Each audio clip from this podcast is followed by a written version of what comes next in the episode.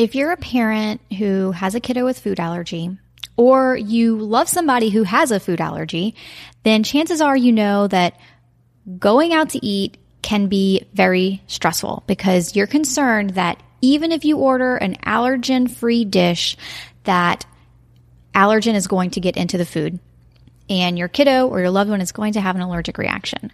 Well, on today's podcast, I am going through an article, journal club style, and talking about their projected risk of having an allergic reaction in a restaurant. It's a pretty interesting article, and I'll link to it in the blog and in the show notes. So let's dive in. Welcome to Food Allergy and Your Kiddo with Dr. Alice Hoyt, the podcast about demystifying food allergies, diminishing allergy anxiety, and taking back control. Let's navigate this challenge together with evidence based information, scientific research, and tried and proven practices. And now, here's your host, board certified allergist and immunologist specializing in food allergy, Dr. Alice Hoyt. Hey y'all, it's Dr. Alice Hoyt here with Food Allergy and Your Kiddo. And today I'm going to try something a little bit different. I know I typically have a co-host or I'm interviewing somebody, but I also want to try with you guys going through a journal article. I find that many times when patients come in to see me, they will have read something or um, have found something online that's referencing a journal article.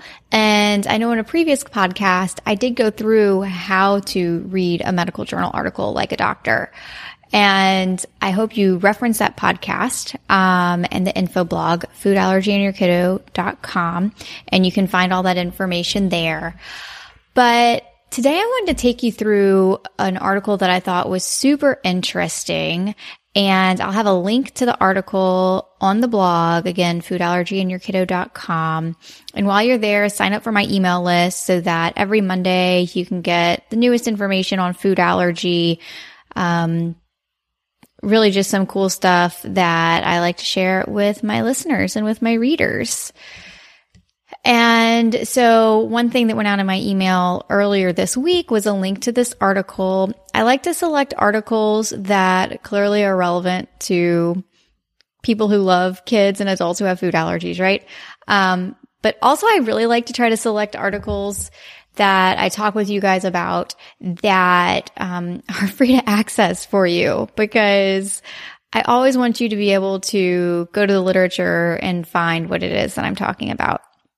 So the title of this article is Risk of Shared Equipment in Restaurants for Consumers with Peanut Allergy, a simulation for preparing Asian foods. So you're probably like, wait, what did you just say?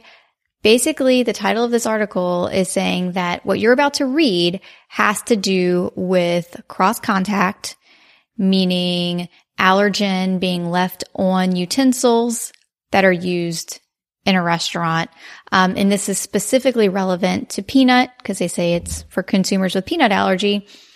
And then if you have peanut allergy or if your kiddo has a peanut allergy, you're probably thinking, well, I haven't gone to an Asian food restaurant in a long time because they always cook with peanut.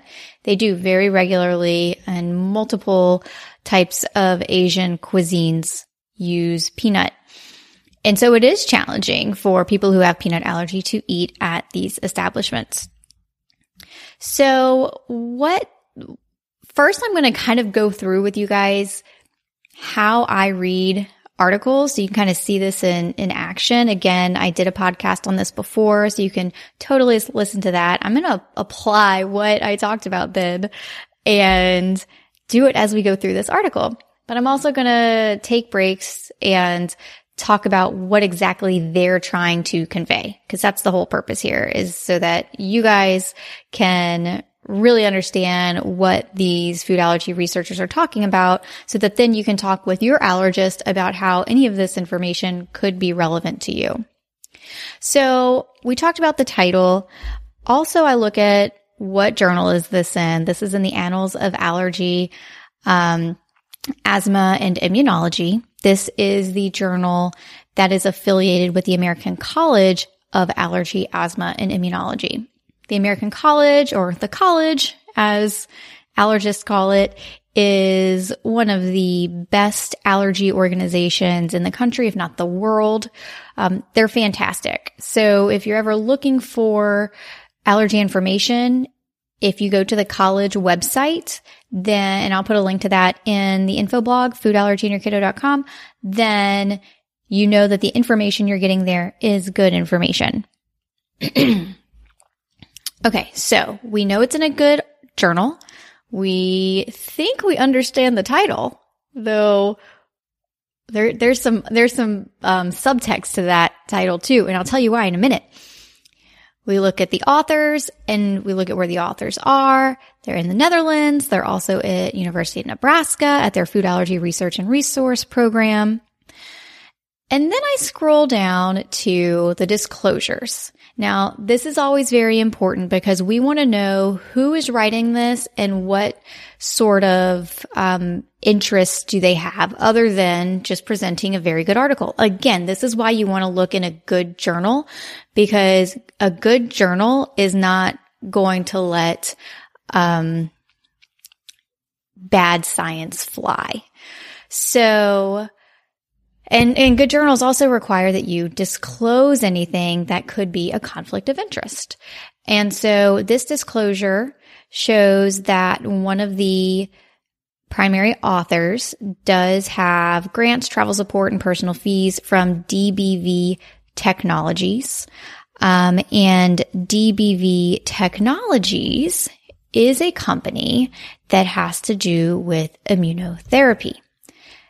Specifically, the immunotherapy that DBV Technologies is working on is the patch. You may have heard of the Viaskin. Um, it's what we kind of just call the peanut patch. Um, and so its, its whole type of immunotherapy is desensitizing people by putting a patch on the skin. Very cool stuff. Um, but I wanted to point out that while we're reading this article, I want you to keep in mind what some of these conflicts are because I told you earlier that the title says risk of shared equipment in restaurants for consumers with peanut allergy, a simulation for preparing Asian foods. But what this journal article really gets at is can immunotherapy help keep people safe when they go to a restaurant. We're going to get there. Very interesting stuff, right? Okay. So we read the title. We know it's in a good journal. We looked at the author and their disclosures. So what is their objective? When you're looking at this article, you'll see the abstract. The abstract consists of information in the background, the objective. So why, why the authors are writing this, the method. So how they did this research, their results, and then their conclusion. And again, their conclusion is their interpretation of their results. So as I told you in that previous podcast, I like to look in the introduction section of, of the journal. So after the abstract, then you get into the introduction of the journal article. I like to look in that introduction, read through the introduction, talk about or read through like, why is this interesting? You know, what are they getting at? What is their question? Why are they doing this research? So I don't have to look very hard because also it, it has an objective laid out. Their objective in the abstract is to quantify the risk reduction potentially achieved by increasing an individual's threshold sensitivity to peanut, such as by means of immunotherapy, in scenarios of peanut exposure through shared kitchen materials in a restaurant setting. So that's a mouthful.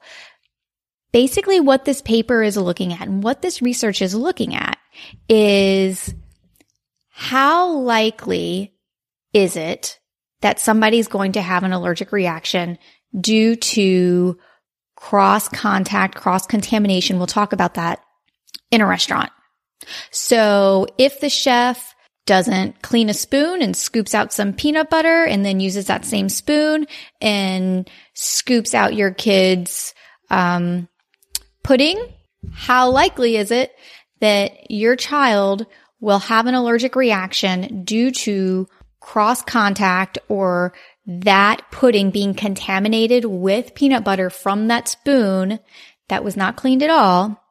So how likely is it that your kiddo is going to have an allergic reaction to that amount of peanut butter that is getting into your kiddo's food that should not be there? The way they do this is very interesting, but why this is so relevant and why they mention in parenthetically, such as by means of immunotherapy, is because what immunotherapy does is help decrease the risk of having an allergic reaction. How it does that is by increasing your body's level of tolerance to a food. Let me say that again. Immunotherapy helps raise the threshold that your kiddo will have an allergic reaction, meaning it's less likely that your kiddo is going to have an allergic reaction because your kiddo's immune system has seen a certain level of that allergen and it's used to seeing it and it's not going to freak out. Definitely look at, and I'll put a link in the show notes and to the info blog that talks about immunotherapy, or specifically oral immunotherapy and early peanut oral immunotherapy. But basically the way oral immunotherapy works is that slowly over months, sometimes years, we increase the amount of an allergen a kiddo or an adult is consuming. We start with tiny, tiny, tiny, tiny amounts. Every couple weeks, they, the kiddo comes in we slowly increase the amount. And sometimes we try to get a kiddo to eating the amount of peanut protein that's equivalent to about a peanut. So that's about 250, 300 milligrams. Sometimes we try to get them eating higher depending on which protocol you're following. And again, oral immunotherapy and immunotherapy for foods in general is still relatively new. So there are a lot of different protocols and there are different approaches, right? There's oral. I already mentioned earlier the, the patch. So what this study is looking at is if we get your kiddo just a little bit desensitized even, so not even to tolerating um, even a whole peanut's worth of peanut protein, but even maybe like half a peanut's worth or a little less than that will that little bit of tolerance help protect your kiddo from having an allergic reaction? So you can see that in the title, risk of shared equipment in restaurants for consumers with peanut allergy, a simulation for preparing Asian foods. That is the title. That is what they study. But what this data is really getting at, spoiler alert, what they found is by doing different um, experiments of different washing practices with um, utensils in kitchens. It's a really interesting journal article and has pictures too. So I totally encourage you to check it out. What they found is that even with not the greatest cleaning practices, which is kind of gross, if your kiddo has a little bit of tolerance to peanut and even gets to tolerating 300 milligrams, which is one peanut a day, then they have a lot of protection against having an allergic reaction from eating at a restaurant. It's pretty cool. So let me go a little bit more in depth since I kind of, for those of you who like to look at the end of the book and find out the answer, there, I just gave it to you. But I was able to give it to you because I read the article the way I told you I read articles in my previous podcast by really looking at the methods, looking at who's doing the study and looking at the results of the study and then me making my own interpretation, um, as opposed to sort of the, the easy way, the cheaty way to look at an article, which is to look at the abstract and look at their conclusion but we don't want to do that, right? We want to be able to sift through the fake news and make our own conclusions. So let me get a little bit more into this article. We talked about the title, author, in the journal. We talked about the objective. We talked about the the the disclosures with with the authors. And let's talk about the methods. This is just such an interesting article. Um, basically what they did was they made three versions of a peanut containing or of peanut containing sauces. They made a pad thai, an Indian coconut milk curry, and General Tso's. And what they did was they looked at these different types of sauces in cooked conditions, then cooled, cooked still hot, on different utensils, um, like residual left on different utensils, and then different cleaning processes to see if that utensil was then used in what's supposed to be a peanut free dish, how much peanut was left on the utensil. We also looked at bowls, all of that. And then if the residual amount of peanut, all of that got into a peanut allergic person's food, if 25%, 50%, 75% of it, they calculated out all these potential scenarios. And they did a, a, few different how they cleaned them too. So again, take a look at the article. Um, and again, it has pictures in it.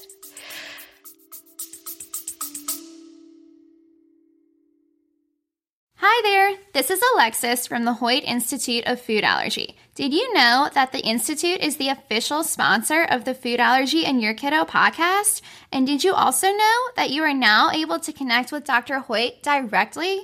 That's right we are now offering food allergy office hours for parents. These one on one virtual sessions are available for parents all across the country. It's an educational session, not an office visit, where you can ask all of your food allergy questions and finally get answers.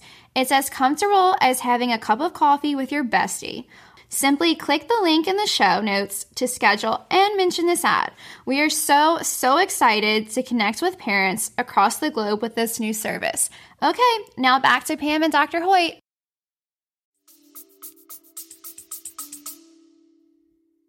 And you're probably wondering, well, how did they how did they figure out the risk stuff, Dr. Hoyt?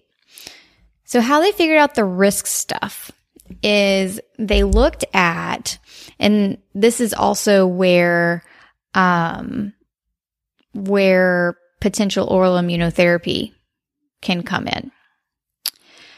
So what they looked at was somebody's level of tolerance at baseline. So let me camp there for a second. One of the challenges with peanut allergy or any food allergy is that there are varying levels of tolerance to a food. So in somebody who has a peanut allergy, it's quite possible that they could tolerate a some microgram amount. It's very possible that they just at baseline could tolerate a few milligrams, but maybe they can't tolerate the amount of a whole peanut. Um, or maybe they're, that's called an eliciting dose. So what dose elicits an allergic reaction. So that's their sort of baseline threshold for having an allergic reaction. What if we have a kiddo undergo OIT? Then that threshold increases because an increased threshold can occur when you get the immune system tolerant to a food. So the threshold increases, which makes a risk of an allergic reaction decrease compared to what the kiddo's prior threshold was. So they looked at the risk of having an allergic reaction at a peanut protein threshold when you've undergone oral immunotherapy. And they compared it to that of the starting threshold. They didn't go into how do you increase a threshold? Is it better to use oral immunotherapy? Is it better to use um, a, a, a patch? They did not go into how you change the threshold. They just talked about increasing the threshold. So again, not quite what's in the title, but very relevant to this whole paper. let's recap where we are so far. We talked about the title, author, journal, the objective, the introduction. We talked about the methods. I talked to you about the threshold and that oral immunotherapy raises someone's threshold to have an allergic reaction, which means they have a decreased risk of an allergic reaction. And if you raise someone's threshold to have an allergic reaction, then if they're in a restaurant and they accidentally have an amount of peanut that is below their threshold, then they really should not have an allergic reaction. That is what this paper is saying. And when we look at the results, and the results, there's some tables in here that talk about how much peanut remained on utensils. I mean, they really got in the weeds in this. They showed um, if you just if you don't clean it at all, if you just rinse water, or if you scrub with a brush and water, and how do those different scenarios affect the likelihood of having an allergic reaction? And again, they do use different sauces. They use different sauces. They use different cleaning. Um, they use different utensils. And what did they find? In their results, what they really looked at was how much peanut is left on utensils or um, the woks or the pans and does that meet someone's peanut allergy threshold value? So that's in table three if you're looking at the paper. And they break up the different thresholds based on what different reputable groups use for doing challenge peanut challenges to see if someone tolerates a level. So it's it's somewhat it's somewhat standardized ish. Um, but they looked at one milligram, three milligrams of peanut, 10 milligrams, 30, 100, 300 milligrams, which is a magic number because that's about one peanut, and then a thousand milligrams, um, which is used in some studies to really get people um, desensitized. Um, even though in some studies, 300 milligrams does a trick totally fine. And actually, when you go higher, you can have increased symptoms. So that's why I say we still have a long way to go when it comes to immunotherapy for foods. But basically what they found when, when you look at this is that if you have a peanut threshold of 300 milligrams, peanut protein threshold of 300 milligrams, you are much less likely to have an allergic reaction to the amount of peanut left on utensils, left on the wok, the pan, if it wasn't cleaned well, which is every parent's nightmare if you have a kid with peanut allergy or any food allergy. Is that you you you order a peanut free meal and then there's cross contact, meaning you're somebody uses a utensil or a bowl that had peanut in it on it to then work with your kiddo's dish. So then you're getting peanut into what should be a peanut free food. And depending on what somebody's peanut threshold is, that could have, that could cause an allergic reaction and kill them. But if we raise somebody's peanut threshold, then even with equipment that is not cleaned as well as we all know it should be, there's less likely chance that your kiddo is going to have an allergic reaction. So that's the article. I think it's very interesting. Let's read what their conclusion is. In all shared kitchen material scenarios that we studied, achieving an eliciting dose, so the dose is going to cause a reaction, of 300 or 1000 milligrams peanut protein seems clinically relevant for the peanut allergic population. So what they're saying is that it's really going to take getting to those doses that's going to cause a lot of problems, and that's true. But that with types of immunotherapy, we can get thresholds to that point so that if you do have cross contact in your food, your threshold is high enough that you don't have an allergic reaction. So y'all, this is why we have to read the articles ourselves so that we can see what are they really getting at?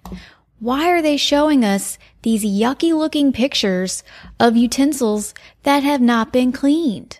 I mean, that's yucky. Now, this was all done also, I should tell you, um, I'm looking in the article right now to see where exactly it says it, but it was all done by a chef who was blinded and didn't know what this was for. So he or she couldn't skew things one way or the other.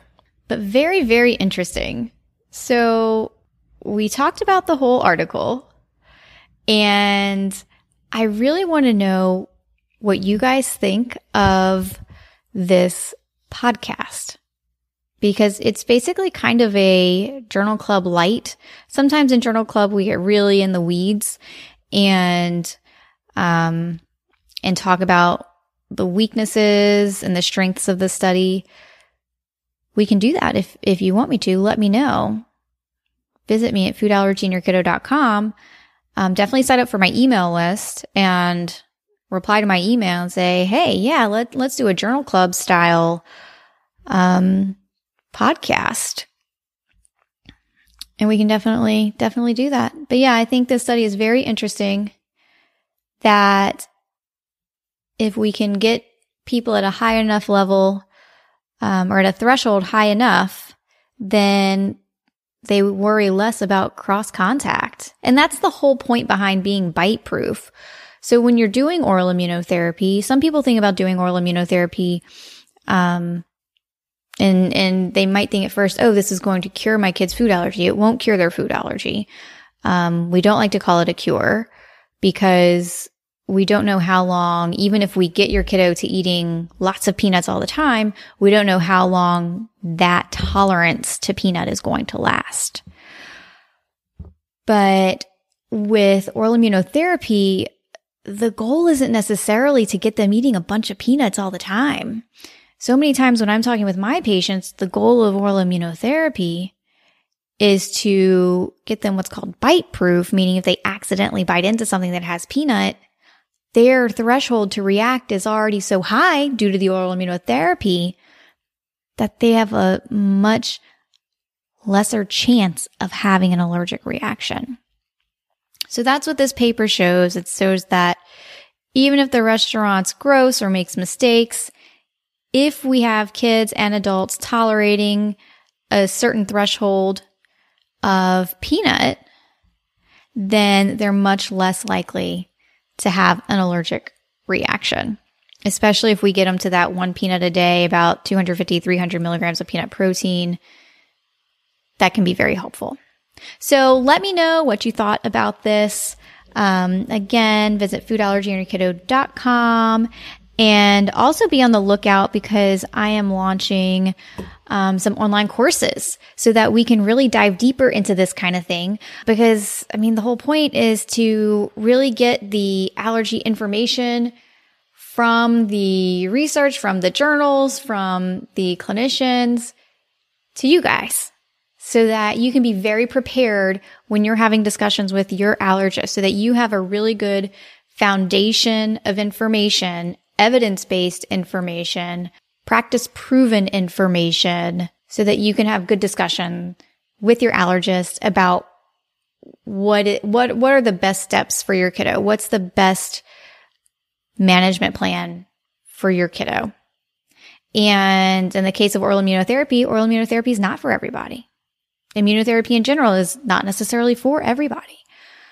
But I want you to be armed with the information, equipped so that you have a deeper understanding of, of what's really out there, the benefits and the risks, so that you can have good discussions with your allergist. That's it for today, you guys. I hope you have a wonderful, wonderful holiday season, a very merry, merry Christmas. I am grateful to God that He gives me the opportunity to have a podcast and share what I know about food allergy with you guys in this very strange, strange time in which we're living.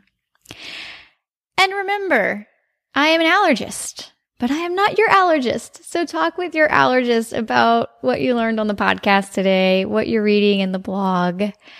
And again, visit foodallergyandyourkiddo.com. We've got the courses coming up. I know the one that I have up there right now is no cost because, hey, you guys need to know this information. That's why it's called a foundations course, but I'll talk more about my courses at a different time.